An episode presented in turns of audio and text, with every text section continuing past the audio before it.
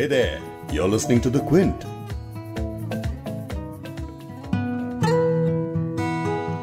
जब आप उसे सोच लें और आपको लगे कि ये आइडिया बेहतरीन आइडिया है मतलब सारे पुराने खराब आइडियाज़ रिजेक्ट करके आपको ये लगे कि हाँ ये आइडिया जो है ये हमें जो मिला है ये बेहतरीन आइडिया है तब आप ये सोचिए कि अरे लक्ष्मी वहाँ से सोचना शुरू करते हैं उनके उनके कार्टूनों में जो सहजता है वो उनको महान बनाती है जब आर के लक्ष्मण जी ने ये जो आइकॉनिक कैरेक्टर जो है उन्होंने क्रिएट किया ना, तब पहले शायद लोगों को लगा होगा कि ये तो भाई हमारा प्रतिबिंब है। इतना बड़ा फ़िल्म मेकर हम कह रहे हैं he was not only a cartoonist but he was an actor as well as he was an director आप अंदाज़ा लगाइए, छोटे से कार्टून में वो क्या क्रिएट करते थे? छोटी से छोटी चीज़ पर आपको डेली लाइफ में भी आपको नज़र नहीं आती है। ये तीनों महाशय जिनकी बात कर रहे हैं, वो हैं R K Laxman the legend the cartoonist the genius R K Laxman उनकी बनाई हुई तस्वीरें कॉमन मैन की परेशानियाँ, उसके जॉयज उसके कंफ्यूजन उसके मुद्दे, मसले, नेताओं से ज़्यादा शायद आर के लक्ष्मण सही ढंग से समझ पाए हैं। तो आज। पॉडकास्ट में कॉमन मैन की इस दुनिया को जिसने पूरी ईमानदारी के साथ क्रिएट किया है उन्हें याद करेंगे उनकी कला की बात करेंगे। तो शुरू करते हैं आर के लक्ष्मण पर हमारा ये खास पॉडकास्ट जब हम उनसे जुड़े उनके काम से जुड़े कुछ लोगों से पूछेंगे वे वर यू वैन जब आर के लक्ष्मण अपने कार्टून से लोगों को कॉमन मैन से मिलवा रहे थे। आप कहाँ थे जब? Where were you when? आप कहाँ थे जब? Where were you when? आप कहाँ थे जब?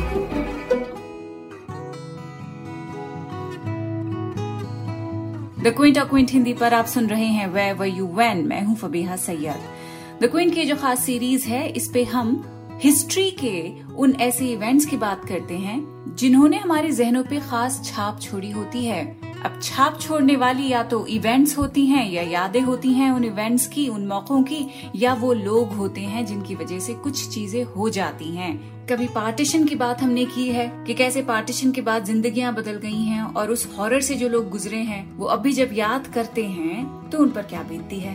अच्छी बातें भी हम याद करते हैं। जैसे कि केबीसी का जब पहला एपिसोड आया था तो क्या हुआ था? जब भारत ने पहला वर्ल्ड कप जीता था 83 में, तब क्या हुआ था? बिल्कुल वैसे ही आज हम बात कर रहे हैं आर के लक्ष्मण की कि जब वो जीनियस इस दुनिया को अलविदा कह गए तो क्या हुआ था? और इस सवाल का जवाब आर के लक्ष्मण की ज़िंदगी के बारे में बात करे बिना नहीं दिया जा सकता। उन्हें हर कोई जानता है। जो अखबार पढ़ता है, वो भी जानता है। जो नहीं पढ़ता, वो भी जानता है। कुल मिलाकर हर आदमी उन्हें तो ज़रूर ही जानेगा ना, जिसने अपनी सारी उम्र द कॉमन मैन को समर्पित करती है। Yes the Times of India में यू सेड इट नाम का डेली कार्टून स्ट्रिप आपको याद होगा। करीब 50 साल तक अखबार में इसे पढ़ा है। कॉमन मैन वो कैरेक्टर था स्ट्रिप में, जिसके ज़रिए भारत के आम आदमी ने अपनी उम्मीदें, मसले, मुद्दे, शिकवे, शिकायतें, खुशियाँ, गम सब देख ली। और आपको याद दिलाते हैं, ये कॉमन मैन सिर्फ़ अखबार के पन्नों में ही सिमट के नहीं रह गया, बल्कि उसकी दुनिया टीवी पर भी हमने देखी। उसका नाम टीवी पर कॉमन मैन नहीं था, बल्कि था वागले। दूरदर्शन पर वागले की दुनिया आर के लक्ष्मण ही ने क्रिएट की थी उसकी पूरी दास्तान सुनिएगा खुद वागले जी से अरे अंजन श्रीवास्तव जी से वो एक्टर जिन्होंने वागले की भूमिका निभाई है और जिन्होंने आर के लक्ष्मण के साथ इतने करीब से काम किया है कि वो कहते हैं कि आर के लक्ष्मण मेरे गुरु हैं It was my turning point as an actor. Right right I was not trained in FTII, NSD. I was trained another uh, teacher is R.K. Lakshman. और वागले की दुनिया टीवी पर दोबारा दिखाने वाले राइटर आतिश कपाडिया जी को भी आप सुनिएगा। कि आखिर तीस साल के बाद क्या सूझी दोबारा से वागले को एक नए रूप में लाने की? तो हमने उसी कलर को थोड़ा सा शेड दे करके उसकी रूह को थोड़ा सा आकार दे करके हमने हमारी एक छवि क्रिएट करी। तो it is the old R K Laxman की दुनिया packaged in a beautiful new model और साथ ही सुनिए एडिटोरियल कार्टूनिस्ट मंजुल को भी इनकी बातें सुनकर आर के लक्ष्मण के जीनियस पर आपको और यकीन आ जाएगा। उन्होंने अपने काम को हमेशा इतना सिंपल रखा कि कभी उनके कार्टून का मतलब इतने साल मैंने उनको पढ़ा कभी ऐसा नहीं हुआ कि उस कार्टून का दूसरा मतलब निकल। आए रसीपुरम कृष्ण स्वामी लक्ष्मण 24 अक्टूबर 1921 को मैसूर में पैदा हुए थे और छह भाई दो बहनों में सबसे छोटे थे। इनके बड़े भाई की कहानियाँ भी सबने पढ़ी हैं। मालगुडी डेज़ आर के नारायण का बनाया फिक्शनल टाउन मालगुडी, उसे भी कोई नहीं भूल सकता है। तो ऐसा ही हुआ कि आर के नारायण कहानियाँ लिखते थे और छोटे भाई आर के लक्ष्मण उनकी कहानियों के लिए इलस्ट्रेट किया करते थे। लेकिन बचपन ही से कमाल के टैलेंट होने के बावजूद आर के लक्ष्मण को उनके पसंद के कॉलेज में एडमिशन ही नहीं मिला। मुंबई का एक बहुत प्रेस्टिजियस आर्ट कॉलेज है J J school of applied art उसमें आर के लक्ष्मण ने अप्लाई किया, लेकिन उनका काम देखकर रिजेक्ट कर दिया गया। कॉलेज के डीन ने उन्हें लेटर लिखकर बताया कि उनकी एप्लीकेशन क्यों रिजेक्ट हुई। वो इसलिए क्योंकि उनकी ड्राइंग्स उस मयार की नहीं थी कि उन्हें उस कॉलेज में एडमिशन मिल सके। खैर टैलेंटेड और ऊपर से एक इंटेलिजेंट इंसान बहुत देर तक परेशान नहीं रहता। आर के लक्ष्मण ने आर्ट कॉलेज से पढ़ाई नहीं की तो क्या हुआ? काम वही किया कार्टून बनाने का। उनकी पहली फुल टाइम जॉब बतौर पॉलिटिकल कार्टूनिस्ट उन्हें मिली मुंबई में छपने वाली मैगजीन फ्री प्रेस जर्नल में। जहाँ बाल ठाकरे उनके कोलीग थे। अपने स्टेंट के बाद जो जॉब उन्हें मिली, उसमें उन्होंने आधी सेंचुरी काम किया द टाइम्स ऑफ़ इंडिया में। और यहाँ एक ऐसा कैरेक्टर बनाया जो भारत के आम आदमी का आइकन बन गया, और उसका नाम था द कॉमन मैन चश्मा लगाए हुए धोती में आम आदमी हमेशा परेशान दिखता था। उसके कानों के पीछे से निकलते हुए छिद्रे से बाल हमेशा हवा में लहराते थे और जो भी सीन आर के लक्ष्मण बनाया करते थे, उस सीन में कहीं ना कहीं से वो कॉमन मैन अपने चश्मों में से सब कुछ देखता था। इस तरह के भी कार्टून बनाए हैं जब कॉमन मैन खुद एक सब्जेक्ट के तौर पे फ्रेम में दिखाया गया है। जैसे कि गुजरात रिलीफ फंड्स के बारे में एक कार्टून बनाया था, गुजरात अर्थक्वेक के बारे में। उस कार्टून के अंदर कॉमन मैन एक बोरी लेकर उस बोरी पे गुजरात रिलीफ फंड लिखा होता है। तो वो बोरी लेकर एक भिखारी के पास खड़ा दिखता है।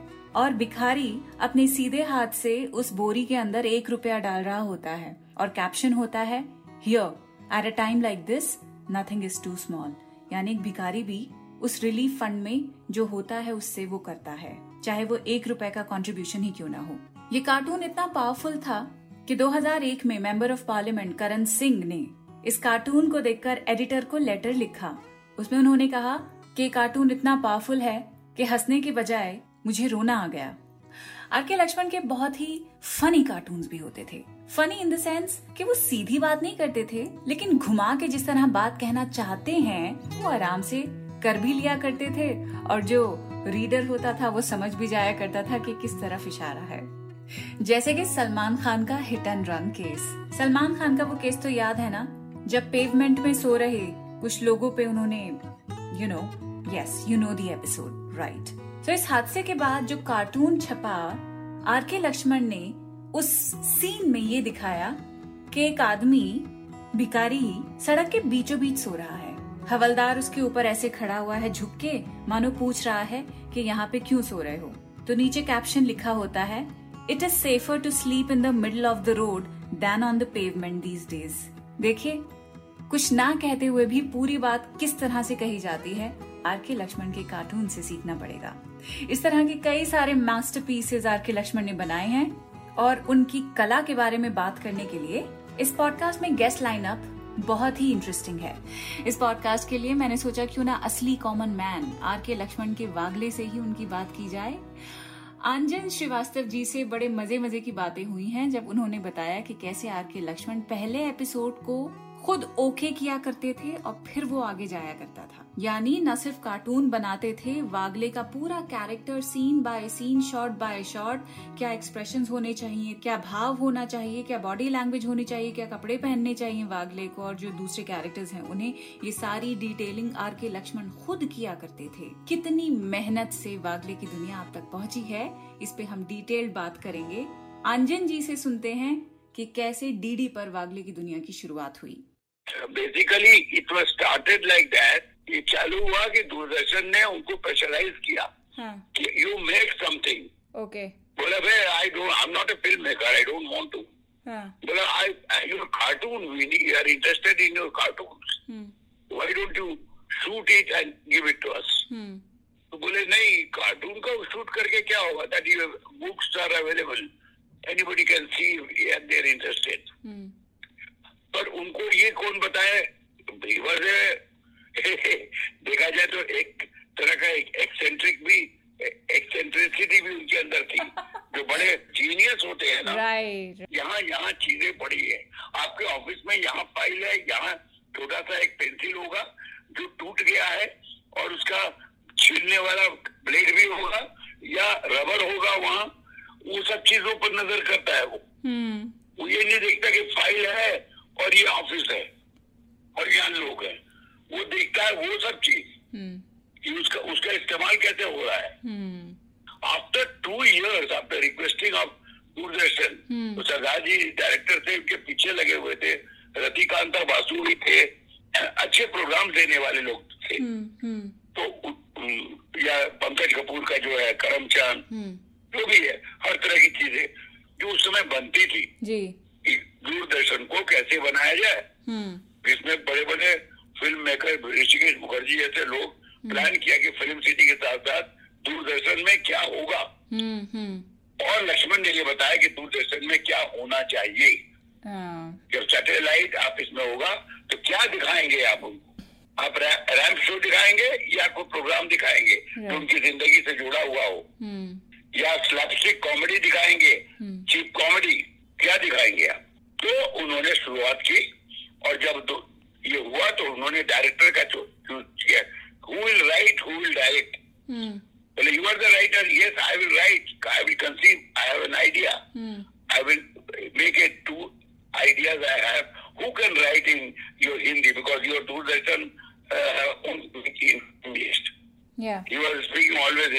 not in Hindi क्योंकि हमारे से जब मुलाकात हुई तो मालूम पड़ गया कि I don't know your Hindi I will be in your place I will do like this वो अलग चीज़ है वो बहुत आगे की बात है। उसके बाद उन्होंने डायरेक्टर का चयन किया। हाँ। डायरेक्टरों का काम देखा हाँ। कौन किसने क्या बनाया है। हाँ। और जाने भी दो यारो देख करके Ravi Ojha was the mediator हाँ। Was director for Durga Khote production already okay okay छोटी छोटी शॉर्ट फ़िल्म बनाते थे। हम्म। और कुंदन का जब काम देखा उन्होंने बस उन्होंने जब जाने भी दो यारो देख के बोले okay you can do something अच्छा। Let me see this is my idea मैंने बोले कि how to write it in Hindi sir I am not a writer I need somebody who can write it. Hmm. Now Ajay Karthik comes in picture, okay was a dialogue writer. ये जो आप बीच में जो कोई भी dialogue के बीच में जो बीच में पॉजेज आते हैं एंड पॉजेज के बीच में जो एक्सक्लेमेशन आते हैं जिसमें एक्सप्रेशन निकलता है हम्म वो चाहिए उनको। टुडे इट इज़ एक्स्ट्रॉर्डनरी और वैसे एक्टर चाहिए था उनको। आपको पता है जब एक्टर्स का सिलेक्शन हो रहा था ना तब भी आर के लक्ष्मण मौजूद थे। वही ऑडिशन कर रहे थे। लेकिन बस उनकी एक शिकायत थी कि भाई एक्टर्स इतने लाउड क्यों हैं? सटल क्यों नहीं कर पा रहे? अब एक्टरों की चयन शुरू हुई दुर्गा कोटे प्रोडक्शन के ऑफ़िस में अपने घर पे कप पैरेड में? वहाँ पे क्रिस्टीना कोटे थी दुर्गा कोटे की बहू शी वॉज़ प्रोड्यूसर दुर्गा कोटे प्रोडक्शन की तब वहाँ पे जा करके मैं मैं नाम नहीं लूँगा तो ऑलरेडी मार्केट में है जो लोग कैरेक्टर आर्टिस्ट उन सबको बुलाया गया and he rejected everybody each and everybody line में चल रहे थे कर रहे थे या कुंदन जिनको जानता था I was the last candidate क्योंकि हम तो छोटे मोटे कैरेक्टर करते थे तो कुंदन जो देता था हमको ये जो ज़िंदगी से इधर उधर की कैरेक्टर कुंदन ने कहा let me try one if you can तो लेके आया बोला चल अंजन एक रीडिंग करना है। हम्म। बोला यार तुम दूसरा प्रोजेक्ट क्या बता। बोले तुम चल ना दुर्गा कोटे परिश्रम का फिर short film maker and film maker and this is mister Laxman तो हम कुंदन से पूछे थे मिस्टर लक्ष्मण उन्होंने इशारे से साइलेंट रहने के लिए कहा। हमने कहा ठीक है अब समझ में नहीं आया। टेंस सिचुएशन मैंने सब साइलेंट जैसा था। उसके बाद जब इन्होंने कहा तू तो मैंने पढ़ा। And that gentleman called mister Laxman खड़ा हो गया एकदम। व्हाट नॉनसेंस यार। How loud they are what type of actors you have Kundan? I am very sorry gentleman see if I will be in your place I will do like this और paper देख पढ़ा उसको नचा करके उन्होंने dialogue deliver किया in English Lakshman ने करके बताया हम्म। तो मुझे ऐसा लगा कि somebody is challenging me हमारा I still I am not well aware of the aura of R K Laxman by that time okay ठीक है कार्टूनिस्ट होगा बोला कार्टूनिस्ट तो नहीं जानता आर के लक्ष्मण अच्छा उस समय दिमाग में ये नहीं आ रहा था कि कार्टूनिस्ट है। हाँ। आर के लक्ष्मण टाइम्स ऑफ़ इंडिया में जैसे कार्टून राइट राइट राइट एक आदमी का बस ले रहा है वो आदमी इस तरह से कर रहा है वो क्या है? और उसको बड़ा खातिर किया जा रहा है। मिसेस क्रिस्टीना कोटे आती हैं। Hello I am Christina. You are an know Kundan was talking about you बहुत खड़सी बहुत nice lady शिवाल। She is no more mister Kote उधर से आ गए। दुर्गा कोटे के जो लड़के थे। जी।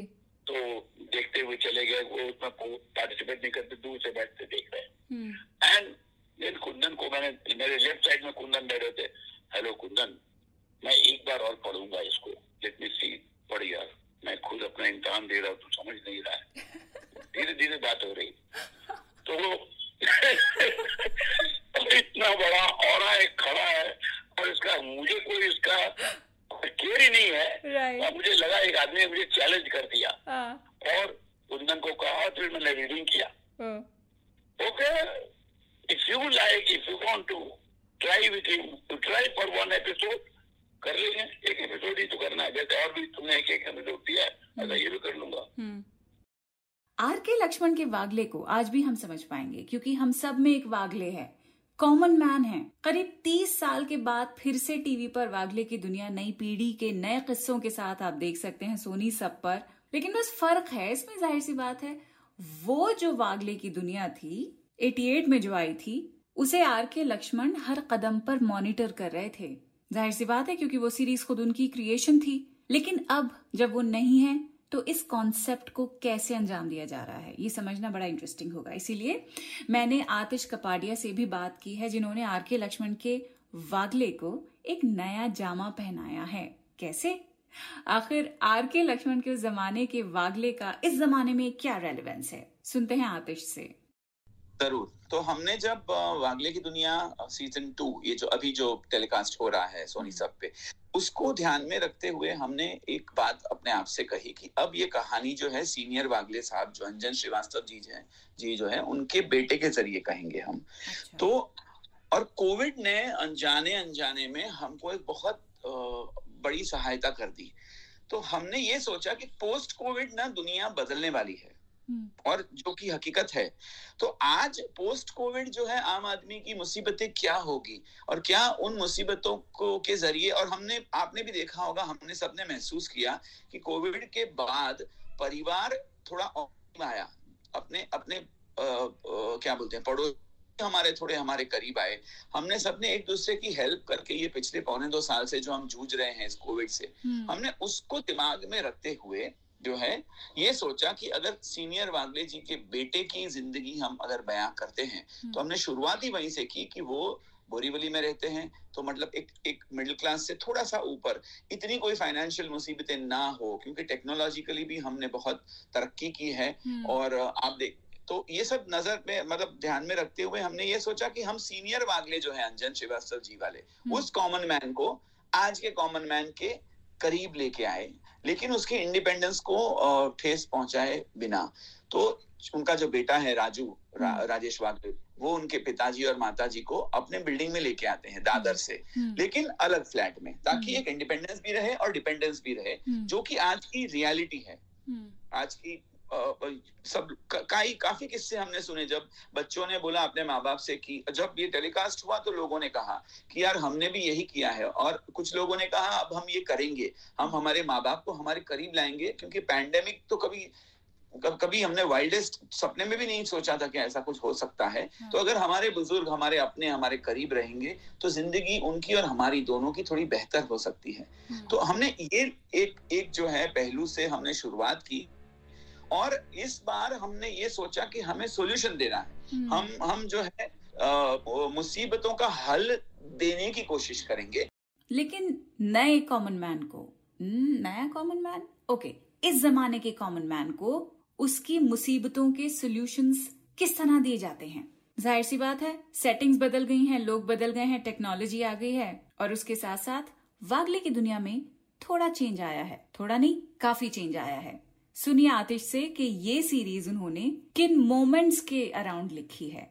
मसलन मैं आपको एक एग्जांपल दूँ तो पिछले वागले की दुनिया में ये था कि एक टीवी है घर में नया और आस पड़ोस वाले भी आते हैं और एक ही चैनल है सब लोग मिलकर के कैसे देखते हैं। हम्म, अब आज के जमा आज के जमाने में तो ये रहा नहीं। जी। तो हमने क्या सोचा आज के जमाने में प्रॉब्लम क्या है तो एक गृहिणी जो है उसको कैसे ओटीपी मांग करके कोई फ्रॉड कर लेता है बैंकिंग का फ्रॉड होता है इस तरह की आज की जो रियलिटी है आज के जो मसले हैं जो जो मिडिल क्लास के लोग महसूस करते हैं और गुजरते मेरी अपनी फैमिली में हुआ था हम्म। मेरे भाई ने अर्जेंसी में उसको किसी ने फ़ोन किया कि अभी आपके ऊपर ओटीपी आया होगा उसने एक मरतबा नहीं उसने दो मरतबा दिया और हम्म। हाँ। पचास हज़ार रुपए बैंक से निकाल लिए हाँ तो इस तरह की चीज़ें हैं। बच्चे जो है देखो आपके एटलीस्ट मैं तो कह सकता हूँ कि मैं जब बच्चा था हाँ। तब हमारे माँ बाप को कभी फ़िक्र नहीं रहती थी कि हम कहाँ हैं। जी। हम कहीं भी घूमते थे चोर पुलिस खेलते थे तो किसी भी गली में कहीं भी जाते थे हमको हम दिवाली के दिन किसी के भी घर पे जाकर के मिठाई लेकर के आते थे। हम उनको जाने ना पहचाने अब मतलब उसका कोई मतलब नहीं इट वॉज़ नॉट इवन कोई ज़रूरी भी नहीं था। लेकिन आज आज मैं मेरे बेटे को कहूँगा कि नहीं बेटा अगर आप नहीं जानते हो किसी को तो मत जाओ। हम्म, और कहाँ जा रहे हो? कांस्टेंट टच में रहो। ये आज के कॉमन मैन की मुसीबतें हैं। तो उन मुसीबतों से क्योंकि हमारी मुसीबतें बढ़ी है। अगर हम्म। हमारी सहूलियतें बढ़ी है तो हमारी मुसीबतें भी बढ़ी है। हम्म। मैं आपको एक और उदाहरण देना चाहती हूँ कॉमन मैन का जो इस वक्त आपको रिकॉर्ड करते हुए मैं झेल रही हूँ। मैं आपको यहाँ रिकॉर्ड कर रही हूँ। वर्क फ्रॉम होम में सारे हमारे पॉडकास्ट रिकॉर्ड होते हैं। अब हमारे घर के ऊपर लगातार एक ड्रिल मशीन से काम हो रहा है। तो हाँ। मेरे समझ नहीं आ रहा कि इस रिकॉर्डिंग को मैं किस तरीके से प्ले करूँ। मतलब दिन के किसी भी हिस्से में अगर मैं रिकॉर्ड करूँगी वो ड्रिल मशीन की आवाज़ आएगी ही आएगी। सो so, इस तरह की हाँ। समस्या और बढ़ गई है हम जैसे मीडिया प्रोफेशनल्स के लिए जो घरों से घरों को रिकॉर्डिंग स्टूडियो जिन्होंने बना रखा है। एब्सोल्युटली राइट और अभी इसका अगर हमने हल ढूंढना है तो अब मैं अभी अभी आपने ये अपने ड्रिल वाली बात करी। मैं जहाँ पे रहता हूँ ना वहाँ पे दो फ्लैट्स के बीच में जो दीवार है ना वो जिप्सम की है। अच्छा। तो हमारे पड़ोसी ने बहुत नेक पड़ोसी हैं हमारे नए और हमने अभी अभी एक साल पहले शिफ्ट हुआ वहाँ पे तो उन्होंने बहुत खूबसूरत साउंड सिस्टम लगाया है। अ, क्या कहते हैं उसको? वूफर एंड स्पीकर वगैरह होम थिएटर हम्म। लेकिन वो जब वूफर थोड़ा सा लाउड हो जो पाश्चात्य संगीत जब बजता है ना तो उसकी उसका जो थंप होता है ना वो हमारे कमरे के लास्ट कोने तक आता है सुनाई देता है बाप रे तो मैंने उनसे गुजार रिक्वेस्ट की और उन्होंने तुरंत उसको लो कर दिया लेकिन अब हम इस असमंजस में है कि अभी भी आपके पास होम थिएटर है आपका इतना खूबसूरत आपको इस्तेमाल तो करना चाहिए हाँ। लेकिन हम दो हम दोनों ने एमिकेबली बैठकर डिसाइड किया कि हम इसका कोई हल निकालेंगे। हम हम नहीं चाहते कि आप अपनी अपने मनोरंजन पे जो है वो यू you नो know, आप आप कुछ उस पर कॉम्प्रोमाइज करें। कॉम्प्रोमाइज करें। लेकिन ये धुक धुक धुक अगर 24 सेवन हमें झेलना है तो ये हमारे लिए तो रहना मुश्किल हो जाएगा।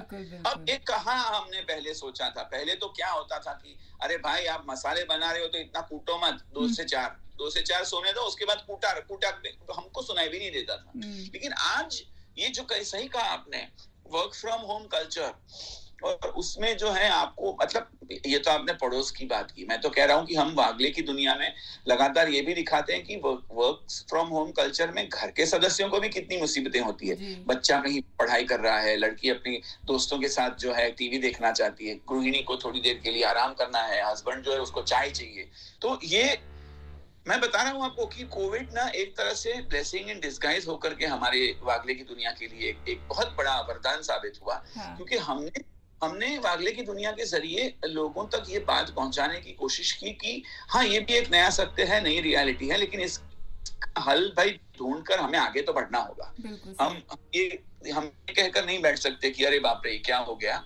नहीं चलो मिलकर के कोई हल ढूंढते हैं। तो आज की बहुत खूबसूरत कॉमन मैन की बहुत खूबसूरत मुसीबतें जो है हम्म, उससे उन उन मुसीबतों से कहानियाँ बना बना के लोगों के चेहरे पर मुस्कुराहट लाकर थोड़े से आँसू भी लाए हमने। हम्म, और हम, हमने उनसे ये कहा कि भाई आपकी प्रॉब्लम हमारी प्रॉब्लम एक ही है। मिलकर चलो कोई हल ढूंढते हैं।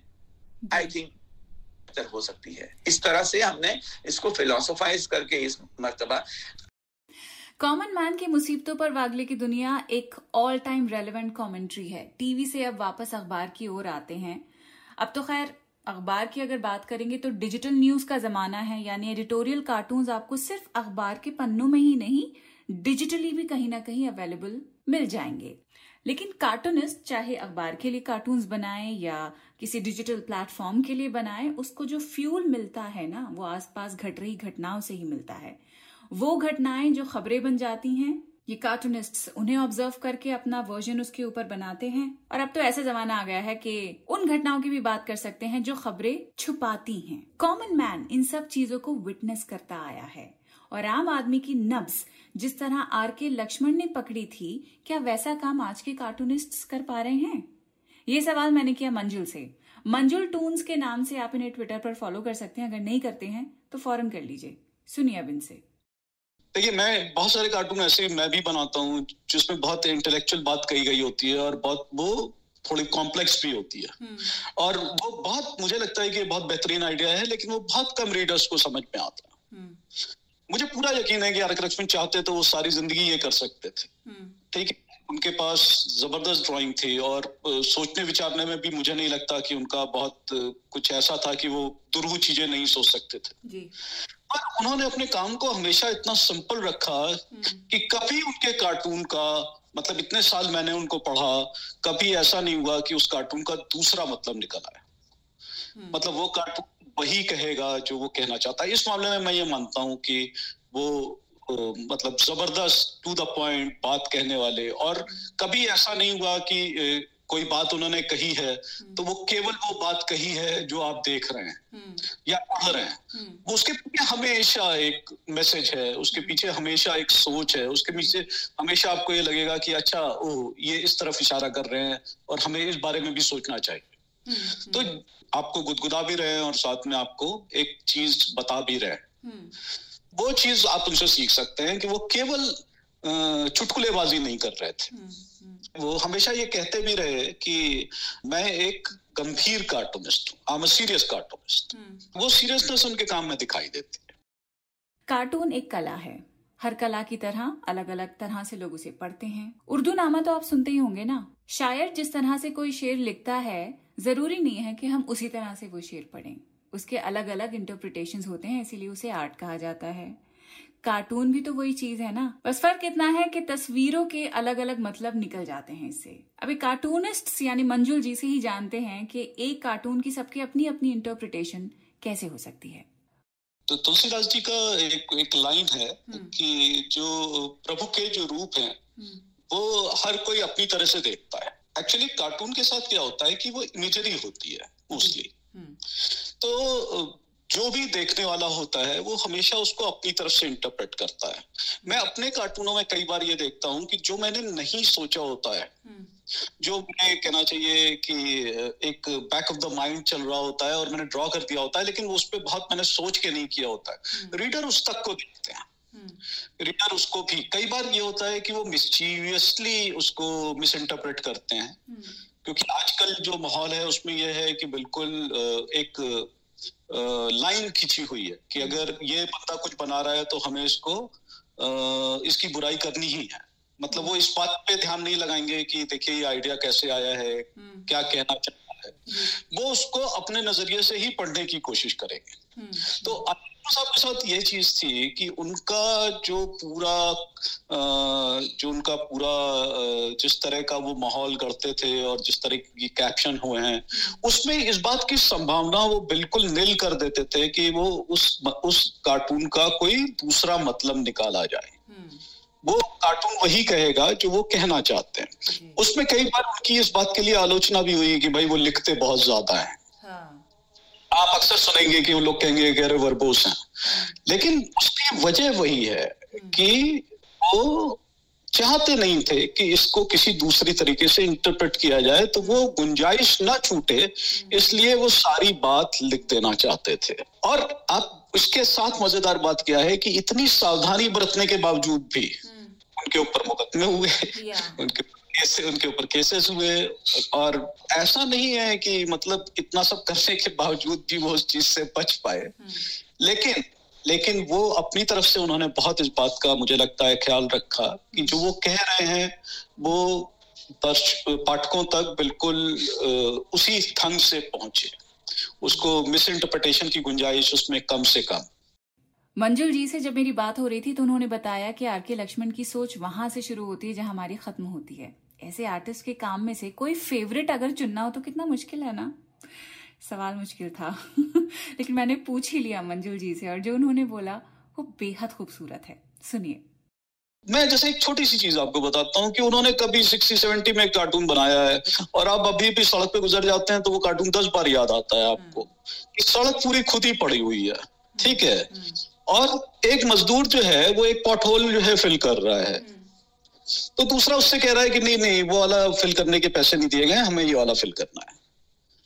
तो जब भी आप हाँ तो जब भी आप पॉटहोल भरी सड़क पे निकलते हैं आप देखते हैं कि तीन पॉटहोल फिल किए जा रहे हैं और चार छोड़ दिए जा रहे हैं। इस तरह की जो ऑब्जर्वेशन हैं ये कहना चाहिए कि उनकी ऑब्जर्वेशन है या हमारा नेचर है कि वो बदला नहीं है पचास साठ साल। में मतलब लोग भले ही लाके कहें कि हिंदुस्तान बदल गया है और ये नया हिंदुस्तान है। ठीक है? मैं तो अभी भी देखता हूँ उनके तमाम सारे ऐसे कार्टून हैं जो अभी भी रेलेवेंट है। इतने इतने सारे हैं कि मतलब उन्होंने पचास साल काम किया है तो मैं अगर गिनाने बैठूँगा तो पॉडकास्ट छोटा पड़ जाएगा। बिल्कुल सही कह रहे हैं। रोज़ाना एक ही काम करते करते आदमी महारत की ओर बढ़ता तो है, लेकिन वो महारत एक कॉस्ट के साथ आती है और वो कॉस्ट है डिसिप्लिन और डिसिप्लिन का मतलब है कि आसपास हो रही कई प्लेजरेबल और नॉन प्लेजरेबल डिस्ट्रैक्शंस की तरफ़ से आँखें बंद कर लें। हर प्रोफेशन की यही डिमांड है। जर्नलिज्म में भी ऐसा ही होता है कि पत्रकार आँख खुलते ही एक नहीं, बल्कि कई सारे पेपर्स पढ़ता है। और क्योंकि ऑनलाइन एक नई दुनिया है लिमिटलेस वहाँ पे आपको ऑप्शंस मिलते हैं तो जर्नलिस्ट ऑनलाइन वो सारे ऑप्शंस को भी तलाश करता है, खबरें पढ़ता है। एक खबर किस किस तरह से, किस किस अंदाज से लिखी गई है, वो देखता है। और फिर वापस आकर जो एडिटोरियल मीटिंग्स होती हैं, उसमें अपना एक आइडिया सामने रखता है कि भाई फलानी खबर को इन इन प्लेटफॉर्म्स में अगर ऐसे ऐसे लिखा गया है तो क्यों ना हम अलग ही तरीके से इस नए एंगल से लिखते हैं। या इसमें ये जोड़ लेते हैं, या वो हटा लेते हैं, ये सब चलता रहता है। कार्टूनिस्ट क्या करता है? सबसे पहली चीज़ तो यही है कि हम जर्नलिस्ट पर इस मामले में खासतौर से रिपोर्टर्स पे डिपेंड करते हैं कि वो क्या लिख रहे हैं। उनसे हमें इंफॉर्मेशन मिलती है। फिर हम उस इंफॉर्मेशन को प्रोसेस करते हैं। तो जैसे आपने कहा कि आप सुबह उठ के अखबार पढ़ते हैं तो हम भी सुबह उठ के अखबार पढ़ते हैं। हालाँकि ये चीज़ अब थोड़ी पुरानी हो गई है क्योंकि पहले होता था कि अखबार ही अकेला सोर्स हुआ करता था जिससे आपको न्यूज़ या इन्फॉर्मेशन मिलती थी। अब क्या हो गया है कि न्यूज़ और इन्फॉर्मेशन का बम्बार्डमेंट है ट्वेंटी फोर सेवन तो अब ये हो गया कि आपको 24 घंटे वो आपके ऊपर इंफॉर्मेशन गिराई जा रही है और आपको बचना होता है। आप क्या होता था कि आपको छांटना होता था अब आपको बचना होता है कि भाई ये ये जो है ये फालतू की चीज़ है इसको कोई मतलब नहीं है। फिर आपको ये देखना होता है कि आप जिन पब्लिकेशन के लिए काम कर रहे हैं या मीडियम के लिए काम कर रहे हैं उसके लिए उस कार्टून के छपने तक क्या सब्जेक्ट रेलेवेंट रहेगा और इसके बाद सबसे मुश्किल काम शुरू होता है कि जो सब्जेक्ट आप चुनते हैं कि ये सब्जेक्ट उसके लिए रेलेवेंट रहेगा उस सब्जेक्ट के साथ ये होता है कि फिर आप एक आइडिया की तलाश में जुट जाते हैं हम्म। वो एक दुरू काम है और वो पता नहीं कैसे होता है वो मतलब उसके लिए आपको मतलब बहुत ही ज़्यादा परेशानी होती है वो बहुत सबसे परेशानी का दौर होता है आप कुछ लोग होते हैं जिनको कह, जो लोग कहते हैं कि बहुत आसानी से आता है पर कई बार आपको सोचना पड़ता है कई बार वो आराम से भी हो जाता है तो एक बार वो आइडिया आपको जब मिल जाता है हम्म, हम्म। तो फिर आपका जो काम बचता है वो ड्राइंग का बचता है हम्म। तो वो सबसे मुश्किल काम जो होता है मुझे लगता है वो आइडियाज़ का आना, होता, होता है, है।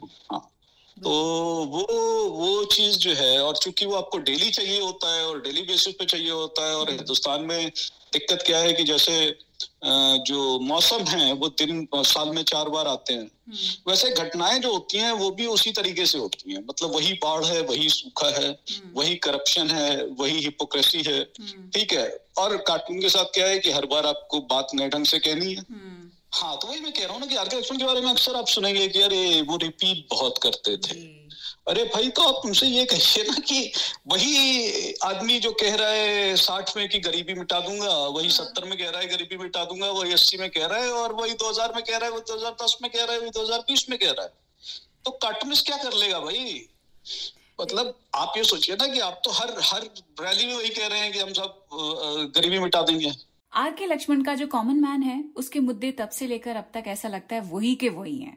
अब देखिए, ऐसे कितने हादसे सुनने को मिलते हैं कि स्कूटर पर चल रहे किसी आदमी को एक कार वाला टक्कर मारता है, सॉरी भी नहीं बोलता है और भाग जाता है। कई बार वो टक्कर मारता है, भागता नहीं है, लेकिन गाड़ी में से निकल के उल्टा उसको डांटता है जो स्कूटर पे सवार है। गाड़ी का साइज़ देख ले, स्कूटर का साइज़ देख लीजिए। वागले की दुनिया, पुराना वाला ओरिजिनल वाला जो है, उसके एक एपिसोड में आर के लक्ष्मण ने ये पूरा सीन कब का दिखा दिया है?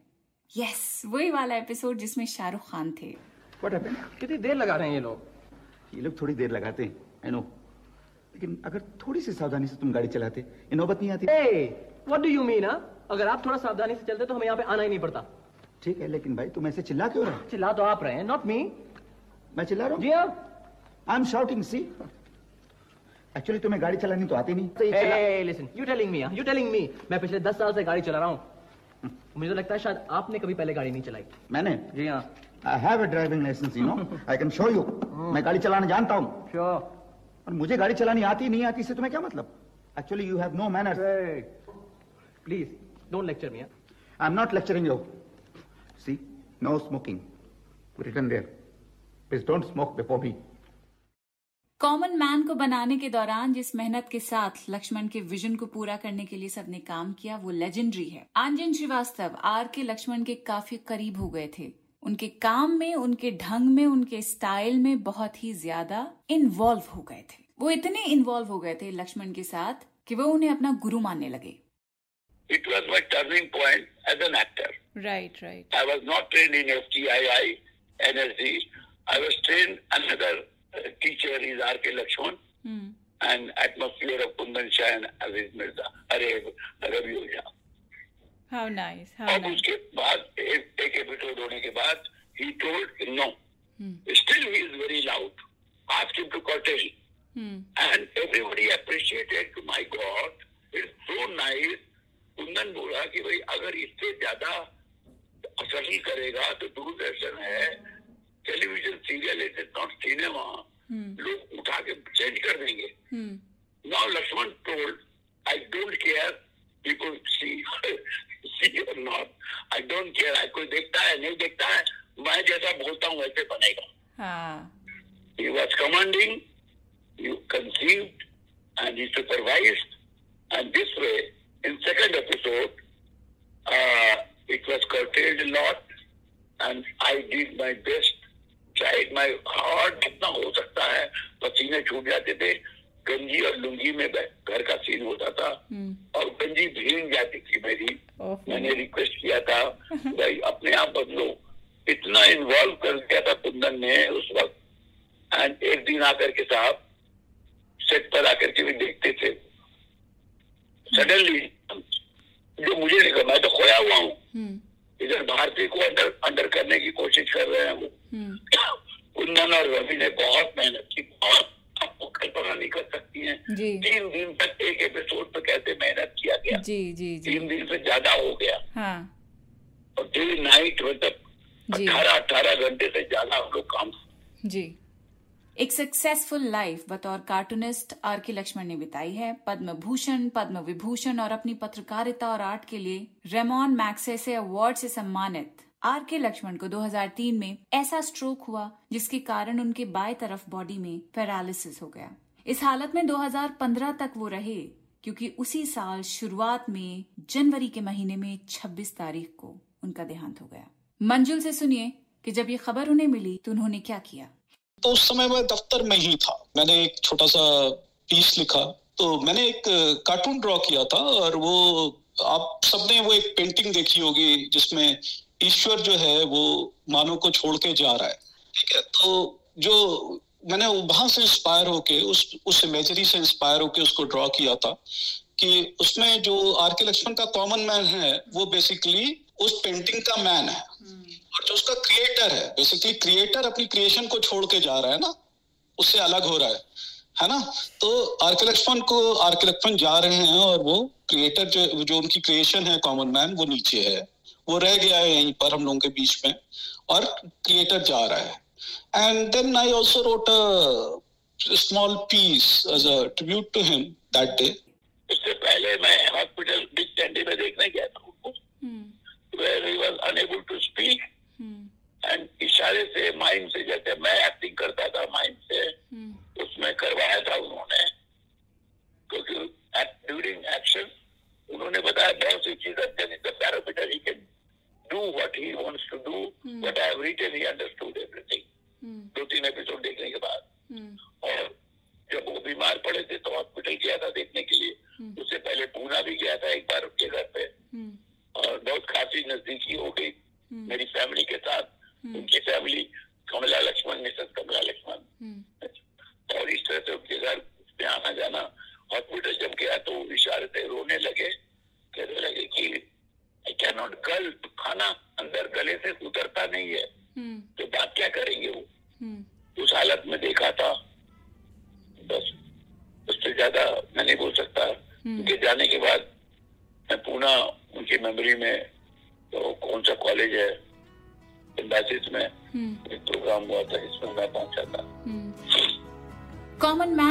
वाले आर के लक्ष्मण को हर कॉमन मैन की तरफ़ से श्रद्धांजलि, आखिर वो ही आईना दिखाते थे और उस आईने के अंदर हम अपने आप को तब भी पाते थे और इतने साल के बाद भी अगर वो सब एपिसोड्स आप दोबारा देखेंगे तो फिर से उसके आईने में खुद को पाएँगे। ये होती है ताकत, एक आर्टिस्ट की और यही है वो ताकत आर के लक्ष्मण की, जिसकी वजह से उन्हें कहा जाता है the godfather of Indian political editorial cartoons podcast यहीं खत्म करते हैं। मैं हूँ फबेहा सैयद और आप सुन रहे हैं वे वर यू वैन द क्विंट और क्विंट हिंदी पर